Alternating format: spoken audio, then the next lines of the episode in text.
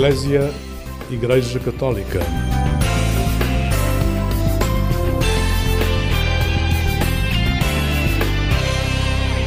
Olá, uma boa noite. O programa Eclésia faz-lhe companhia e hoje contamos com a presença de António Sequeira Lopes para percebermos o porquê do sucesso da Missão País, uma dinâmica vivida por jovens estudantes universitários que os mergulha durante uma semana em atividades de voluntariado numa localização habitualmente fora da sua geografia. Assim é há 20 anos e uma parcela destes anos tem o contributo do António. Boa noite, António. Obrigada olá, por estares aqui. Olá, obrigado eu. É um prazer estar aqui. O, o, prazer vai ser nosso. António, um, tu conheceste a Missão País na, na, Universidade, na Faculdade de Belas Artes, em Lisboa, onde andaste. Sim, sim. Mas antes de ir concretamente à experiência da Missão País, eu queria perceber um bocadinho primeiro a tua ligação à prática cristã. Se retrocedêssemos há alguns anos, como é que seriam essas tuas primeiras memórias? É, é engraçado porque hum, a experiência cristã na minha vida existe desde pequenino, lembro-me de ir à catequese. Uh, no entanto, não foi um, uma vivência que me tenha acompanhado uh, depois desses tempos da catequese, não é? Foi, deixei um bocadinho uh, de parte. na altura fazia-me menos sentido, sempre tive grandes exemplos de fé, nos meus avós principalmente. Mas de facto, as missões aqui, é importante falarmos disso, porque foram de facto aqui o início ou o reinício, recomeçar desta, desta vida cristã, numa busca muito pessoal e muito própria, que me foi apresentada em 2018, e daí é que se fez esse caminho que agora, que agora vivo e que me fez sentido. Portanto, se andarmos para trás, existe esse início mas de facto, se calhar uma fé mais adulta e mais consciente aparece devido às missões. É, Porquê é que sentias que em determinada altura da tua vida a fé já não fazia sentido? Acho que foi só uma, um deixar, deixar andar ou deixar de andar nesse sentido, perdeu-se um bocadinho, um, por isso foi com muita normalidade deixando e com muita normalidade reaparecer. E fez-te sentido depois quando uh, reapareceu a importância da prática cristã na tua vida? Fez-te sentido aquele interregno, aquele espaço em branco ou de fez, silêncio? Fez, fez totalmente, fez totalmente. E, e quando aparece, aparece em força e, e é de facto o início de, deste caminho que ainda estou a percorrer uh, e tudo o resto que aconteceu aparece aí. E não te, não te fez falta, não sentias necessidade de, de ir por aí, por essa procura espiritual ou, uhum. por, ou até por pertencer a um núcleo uh, familiar ou de amigos uh, que, que continuavam a pertencer, mas ao qual tu te estavas a afastar? Eu sempre me considerei uma pessoa Uh, espiritual nesse sentido, não é? Também não quero entrar naquela coisa holística, não é? Uh, não, mas é engraçado porque nessa fase eu dava por mim a, a pensar nas questões maiores da vida, uh, na morte, ne, e, e, e punha as minhas questões assim para o ar, não é? Chamado manifestava e não sabia bem para o quê, nem para onde, mas sentia muito essa, essa necessidade de o fazer, de partilhar, de, de ter comunidade, como, como estavas a dizer, Lígia, de, de ter alguém com quem falar sobre estas coisas e não que eu não pudesse falar com esses amigos que falava, expunha para o ar e depois aparecem as missões, aparece este sentido e eu percebo que sempre existiu, não é? é eu não punha para o ar, eu falava para Deus e não sabia. Uh, e depois, quando me é reapresentado, eh, faz tudo sentido e, a coisa já. Ah, depois, se calhar não, não estávamos aqui a falar para o ar. E de alguma forma, bem. esse falar para o ar e colocar essas perguntas mostrava uma, uma procura tua. Sim, sim, uma, uma grande necessidade de, de encontrar algum sentido, algum consolo, em, mas mesmo com questões mais pessoais, mais próprias, muita vontade de partilhá-las e de perguntá-las, e depois aí faz sentido quando aparece as missões na, na, minha vida. A tua procura e as tuas procuras uh, também as levaste para a Faculdade de Belas Artes? Sim, é, é engraçado. É, agora falando desse, desse mundo, não é? Eu toda a minha vida estudei num, num colégio, não é? Nunca passei por estas uh, liberdades todas de secundário, de sair e não sair, fazia tudo. Mas, mas enquanto estava na escola, estava na escola. E nessa altura vivia na Serra da Rábida. Portanto, nem, nem vivia em Lisboa ainda. Portanto, tinha, tinha a minha vida com os meus amigos lá e na escola estava na escola, ponto final. E de repente uh, chega a Belas Artes e tudo é possível, tal como em qualquer universidade, mas em Belas Artes é, vivemos, aquele, aquele espírito livre, artístico, tudo a acontecer e, e é um, um choque bom, daqueles choques que é uau, tanta, tantas pessoas novas, tantas pessoas diferentes, uh, onde é que eu me insiro, o que é que eu faço, não é? E então foi assim um, um, um momento de ainda, de ainda mais de questões. Uh, que é que eu, o que é que eu faço aqui? Sentiste que havia espaço para colocar as perguntas? Senti que havia espaço para todas as perguntas. Uh, e isso foi muito bom, porque lá está, nós conseguimos estereotipar, não é? Tipos de pessoas uh, para determinadas instituições, mas isso é redutor para, para, as belas artes, não é? Porque belas artes têm de facto de tudo e de pessoas de todos os contextos.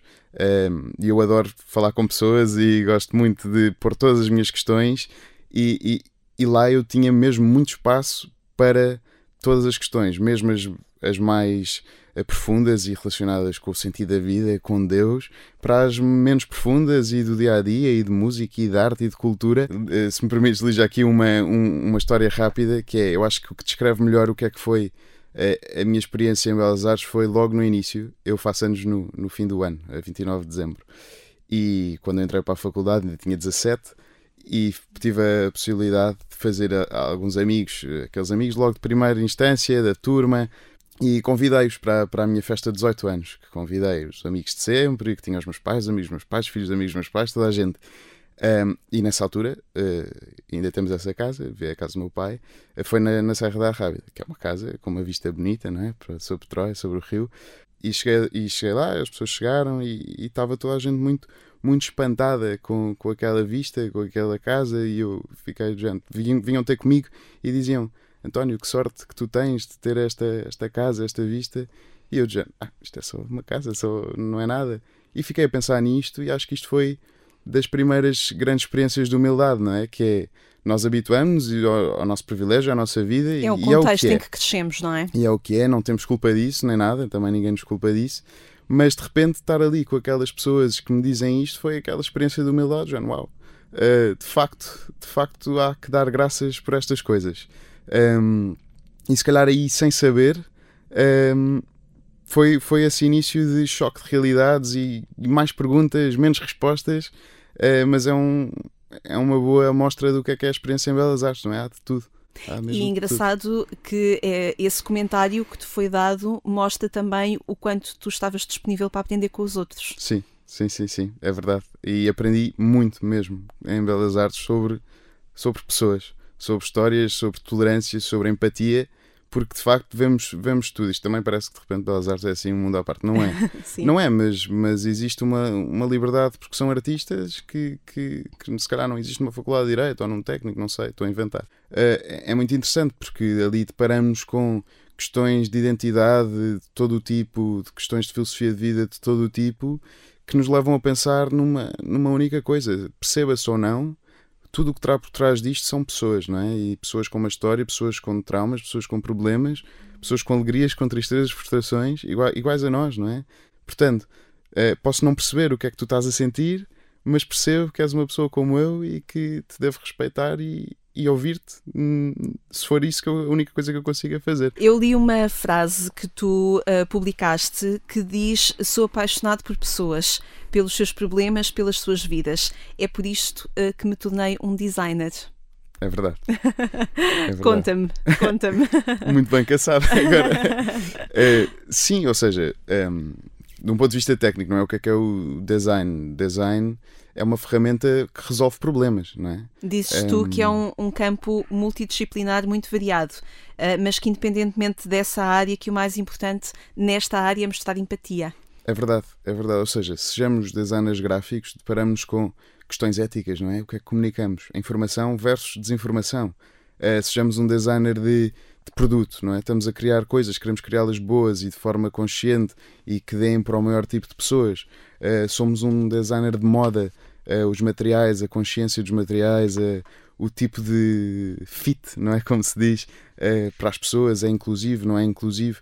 Ou seja, o design resolve problemas e, e faz-nos ser pessoas que não podem estar alienadas da sociedade, fazem-nos ser muito empáticos porque queremos falar para muita gente, para o máximo de pessoas possível, sendo sendo conscientes das suas realidades e dos seus problemas e, e lá está, como pessoa apaixonada por pessoas, um, é muito interessante olhar para o mundo dessa forma e querer ver problemas e querer resolvê-los e lidar com a frustração de não conseguir muitas vezes. Estamos a falar com o António Sequeira Lopes esta noite, uh, designer de profissão. Já vamos à Missão País, uh, as muitas que ele foi vivendo e, que, e outras que ajudou outros a viver também. Mas vamos à música. O António trouxe-nos música portuguesa e que bom que é. Vamos escutar Walter Lobo na música Quem Me Dera e já vamos falar um bocadinho sobre ela. Pode ser, António? Muito bem. Vamos a ela.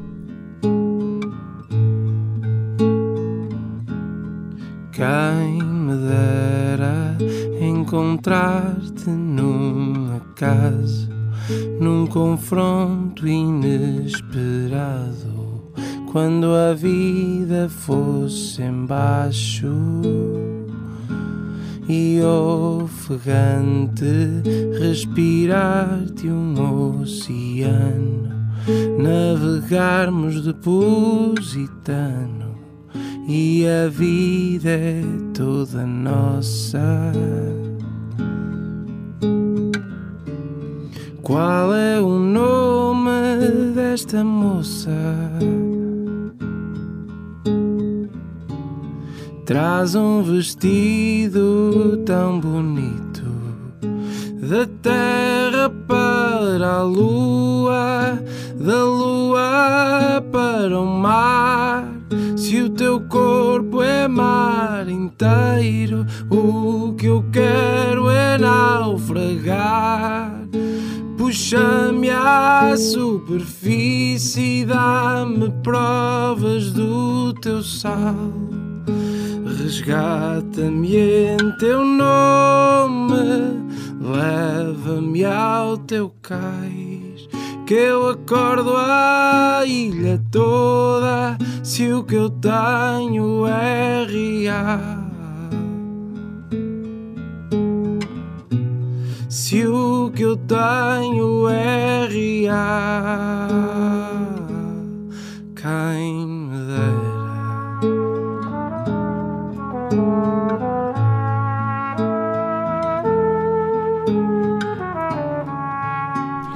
pedimos autorização ao Walter Lobo e a esta música Quem Me Dera para uma interpretação mais livre da nossa parte. sim, sim, um, Parece-me que é uma canção de amor, diria eu, não é? um, mas depois, quando a ouço e, e tendo em conta aquilo que, que, que já fomos conversando, uh, fiquei aqui nesta. Uh, quem me dera encontrar-te num acaso, num confronto inesperado. E faz-me pensar que os, os encontros em Belas Artes também são inesperados e são bons uhum. confrontos, bons encontros uhum, que nos exatamente. apresentam diferentes horizontes. Porquê é que quiseste fazer esta música, António? Ora, eu acho que esta música é daqui é, eu, eu, gosto assim, gosto muito de tragédias, é, é um facto. Um, porque fazem-nos sentir coisas, muitas coisas. E esta música é um bocadinho trágica, não é? Este Quem Me Dera acaba por ser uma interpretação de um e se. E os e se's são coisas com que eu lido diariamente em todos os ramos da vida. Um, e então acabamos por ouvir a música e é sempre isso, si, quem me dera e quem me dera. Um, e acaba por ser assim um grito, um hino de esperança e, e, que me diz muito. Não sei, a música também às vezes não tem que ser assim muito dissecada, pode só comunicar e, e de facto, estes, estes, como dizes, esses encontros inesperados uh, analisando a letra, fa fazem sentido, não é? Uh, é aí que está a surpresa, é aí que está o amor, é aí que está uma série de coisas, a desilusão mas, também. Mas até de uma forma simples e natural, não é? Como a sim. música também se apresenta, só com uma viola e com a sim, voz, sim, sim. uma e é grande é, simplicidade. E era isso que eu também, que eu também ia, ia dizer, que é a simplicidade da guitarra e da voz. Uh, primeiro, acho que quando tiramos o artifício todo das coisas, tornam-se mais puras, não é? Mais, mais fáceis de perceber. Uh, e isso é uma coisa que eu, que eu gosto muito em, muitos aspectos. Vamos a 2018. Uh, eh, terá sido algum cartaz na Faculdade de Belas Artes que dizia A paz esteja em tua casa? foi isto que te acicatou a pensar: que é isto? Na verdade, não. Eh, este foi o tema, sim, só sim, explicar, sim, este foi o tema da Missão País do ano 2018, o ano em que tu te estreaste. É, é engraçado porque, pronto, antes de estarmos a gravar, estamos a falar um bocadinho disso, também já vamos outra vez, mas não foi de facto a comunicação das missões que me atraiu na altura. Uh, como eu dizia antes, foi, eu fui se calhar uma dessas pessoas ao engano, não é? Daquelas pessoas que fazem missões sem compreender nem pesquisar muito, não é? Foste pelo um, voluntariado. Sim, fui porque tinha, conhecia um, umas quatro ou cinco pessoas da faculdade com quem me dava bem, que me disseram: Olha, nós já fazíamos missões, eh, é a tua cara, devias vir. E eu dizendo: Pá, não me apetece, é nas férias da Páscoa, quero descansar. E depois, assim, em conversa, lá me convenceram. E eu: Pronto, tá bem, uma semana é uma semana. O que é que é uma semana? E este o que é que é uma semana é uma coisa muito importante. Em 2019, um, um grande amigo meu escreveu o hino e dizia: Pode ser só uma semana ou o início de uma vida. E de facto é. E de facto é, com toda a naturalidade, que isto ou seja, não tem que ser uma coisa pesada. E de facto foi. Foi o início. E foi muito bom. Deixa-me ir a Chão de Coço. Imagino que nunca tivesse ouvido falar nesta localidade. Nada, nada, nada, nada.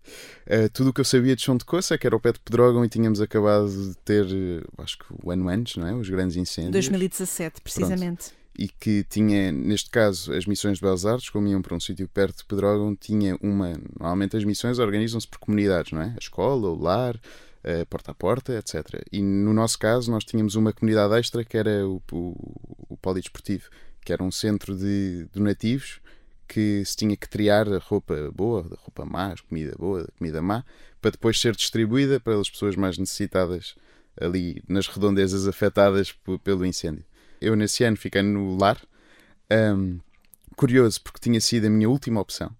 Um, mas ainda bem. Eu lembro-me que uh, foi nessa altura, nessa missão, uh, idosos uh, era um tema sensível na minha vida, porque o meu avô estava mal uh, e eu, na, na, minha família, na minha vida, não me sentia sequer à vontade para, para estar com o meu avô nessa altura, sentia-me mal, sentia-me constrangido e de repente estou num lar uh, com pessoas iguais ou piores, uh, como, como o meu avô estava, e de repente estou aqui a sentir-me um ingrato. Uh, se não faço isto na minha família, porque é que faço aqui? E, e foi, foi ótimo. Falei com, com o Padre João na altura sobre isso, já o que é que eu estou a sentir, porque é que eu estou a fazer isto, não sei o quê, porque é que me calha a mim. E claro que calhou a mim, não é? Já sabes um, a resposta, não é? Já sei a resposta. Consegues perceber de, em que altura desta Missão País em 2018 é que a palavra de Deus te começa a, a chamar mais? Uh, sim, ou seja, eu acho que esta experiência de fé que eu, que eu tenho e que vivo é, é o que melhor descreve é, é a simplicidade, não é? A coisa acontece. E lembro-me que 2018 se calhar foi o ano em que este, este arder de emoções, não é? Uh, existe e está tudo ali a acontecer, cima estou no lar, uh, com tudo o que isso implica. Estou num grupo de pessoas, algumas conheço, outras não, mas estamos ali de repente todos à noite, na oração da noite, a partilhar, coração aberto, o que é que isto é. De repente as pessoas estão a partilhar imenso a vida delas e eu nem as conheço, não é? E isto cria um espaço seguro para, para eu partilhar também. E eu acho que é nisso, eu acho que é, é, que é na comunidade que aparece este sentido de calma, estamos aqui 50 miúdos a falar de coisas seríssimas enquanto estamos todos a rir e a cantar ao mesmo tempo, enquanto estamos todos a chorar e a rir ao mesmo tempo. Um, portanto, como é que isto é possível, não é? Com, isto é para quê? Isto não, não pode ser só para nós, não pode ser só para, para nosso próprio benefício, isto é algo mais, de certeza. Portanto, como é que, como é que Deus se encontra aqui? Deus aí está em todo lado, não é? Está em cada conversa, está em cada partilha, está em cada olhar. E lá está, e é nessa simplicidade que de repente os pontos começam a conectar-se e que Deus, John, diz: Oi, sempre estive aqui, sempre estive aqui e eu, John, depois estavas. e bem. Imagino que então o desafio de em 2019 voltares à missão não foi nada difícil de convencer-te, não é? Não foi nada difícil de convencer, mas eu estava muito assustado. Era? Então, lá está. É, estava ali é, um ano de missões, verdinho, fresquinho. De repente, é, convidam-me para ser chefe-geral. num sítio que já não é chão de coço, não é? Azinhaga. É na Azinhaga do Rio Chefe-geral da missão em Belas, em Artes. Belas Artes. Em Belas Artes, com a Beatriz Lisboa tínhamos este, esta tarefa de encontrar um sítio novo para missionar. Um, e até uma semana antes da missão acontecer não tínhamos sítio. Mas pronto, foi uma grande responsabilidade, um grande nervosismo, mas se calhar também é aquilo que se calhar se leva para o resto dos dias, não é? De quem é animador de coisas ou de quem um, serve estas missões sendo chefe, não é? Que é fazer dentro do possível com que pessoas como eu sintam o que eu senti, não é? Não da mesma forma, mas uh, que possam encontrar ali, naquele sítio, o que eu encontrei. Não é uma conversão direta, mas pode ser o início de uma normalização, de fazer sentido. Pode ser o início de, já, olha, se calhar para o ano vou. É? Descobrir a fé entre pares também pode ser um, um convite forte. Uhum. Uh, pode ser um, uma proposta de que eu também tenho espaço, eu também posso fazer parte, ou esta proposta também é para mim. Sem dúvida. Então, funcionou para mim em 2018, não é? Encontrar já não, toda a gente aqui à minha volta a falar de coisas, não é? Um, e, e, no fundo eu acho que nos pares encontra-se o que é mais importante também, que é a comunidade, não é? Poder partilhar e poder viver com uns com os outros essa esse dia a dia. E se calhar essa é a chave do sucesso também da Missão País, das várias missão, missões País e uhum. dos 20 anos em Sim. que elas têm vindo a acontecer. Vamos voltar à música antes de regressarmos a outras missões País e a okay. outros anos okay. que foram importantes também para ti. Vamos escutar Samuel Lúria, É Preciso Que Eu Diminua, e depois já vamos perceber a importância desta música na tua vida. Já não caibo numa casa espaço é todo meu. Não são obras que me salvam, eu só sei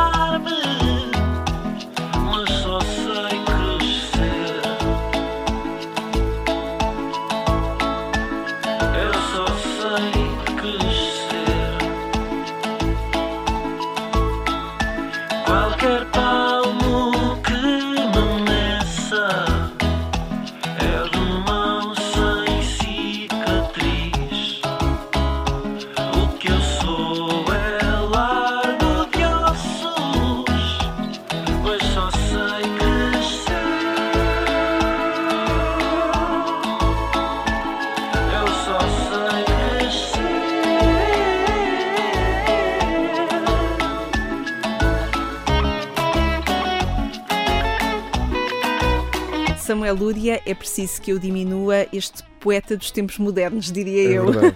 grande senhor, grande senhor. Porquê Samuel Lúria e esta música, António? É preciso que eu diminua, eu só sei crescer, não é? É assim, esta coisa expansiva, não é? Ali já percebeste que eu falo imenso, não é?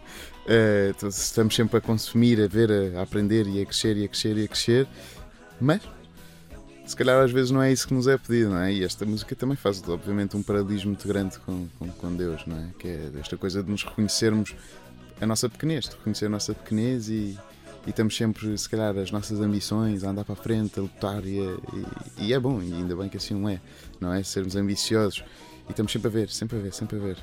Mas às vezes é preciso diminuir e diminuir, perceber a nossa escala, perceber o nosso lugar e perceber que há tanto mais que é maior que nós uh, e, co e, como é que isso, para além do exercício de humildade, nos tranquiliza tanto, não é?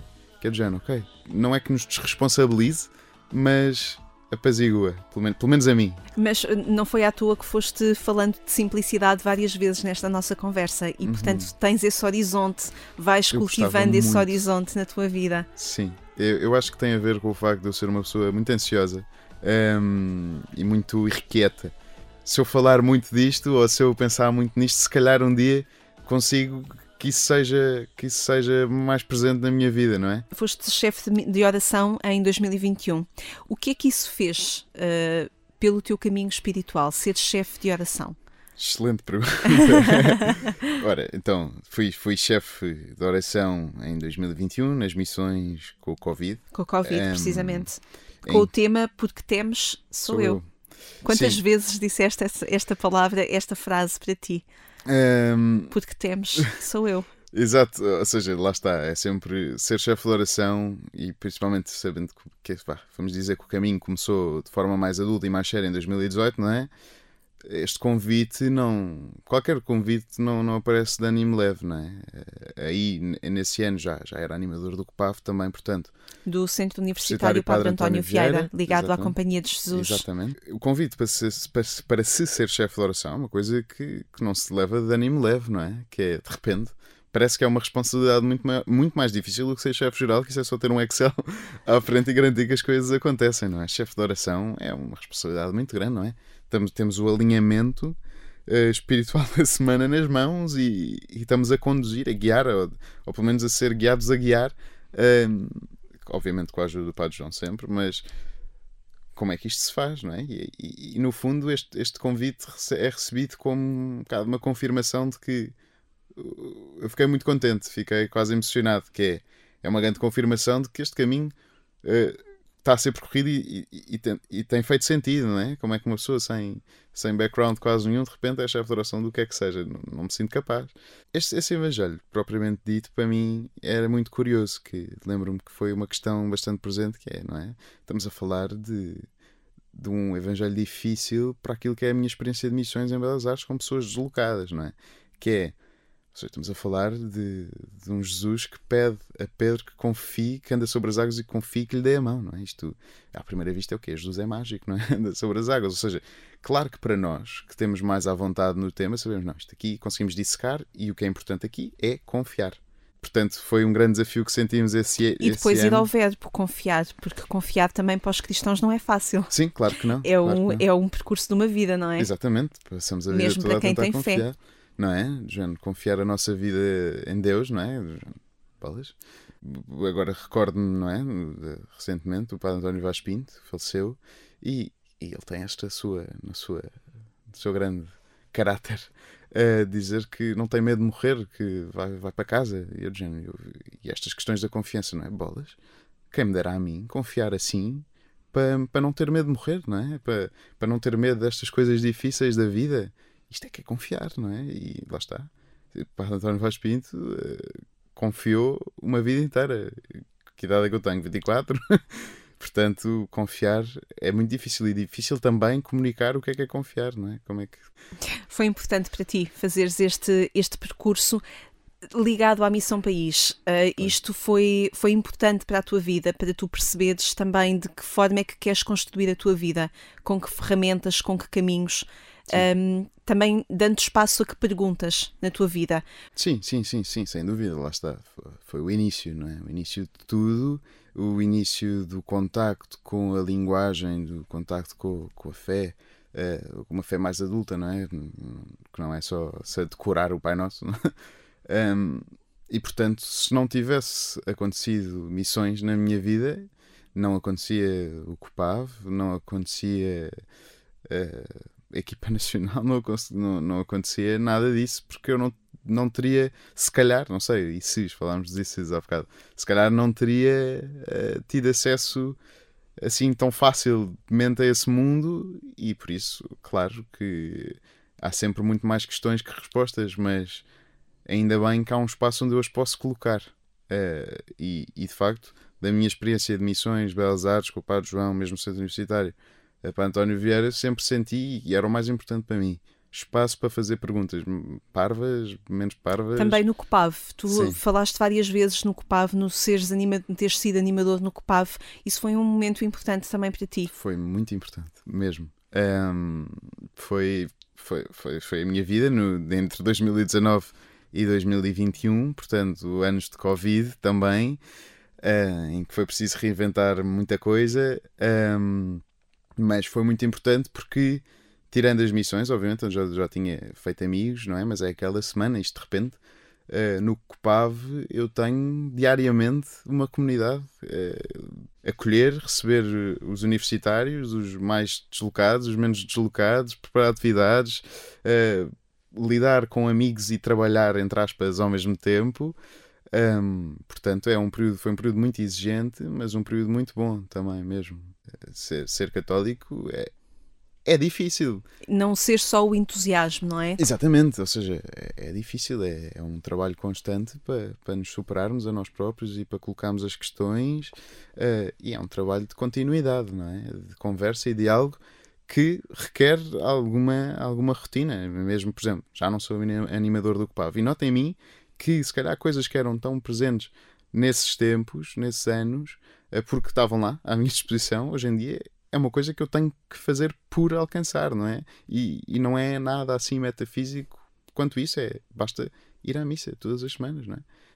António, foi um gosto ter-te cá a assinalar estes 20 anos de Missão País, alguns deles com o teu contributo e uh, a tornar uh, público, a partilhar com aqueles que, que não estão por dentro desta linguagem e que bom que é Ótimo. nós podermos traduzir esta linguagem uh, para quem uh, se questiona, para quem procura, para quem se inquieta ou até para quem se afasta, mas uhum. pelo menos afasta-se sabendo o que é sim, que é. Sim, sim, sim, António, muito obrigada. Obrigado eu. Obrigada. Obrigada a si também por ter estado connosco nesta noite a ouvir esta conversa com o António. Pode regressar a ela a partir do portal de informação da Agência Eclésia ou então a partir do podcast Alarga a Tua Tenda. Descubra outras conversas enquanto espera pelo regresso do programa Eclésia aqui à Antena 1, já no sábado de manhã, pelas 6 horas.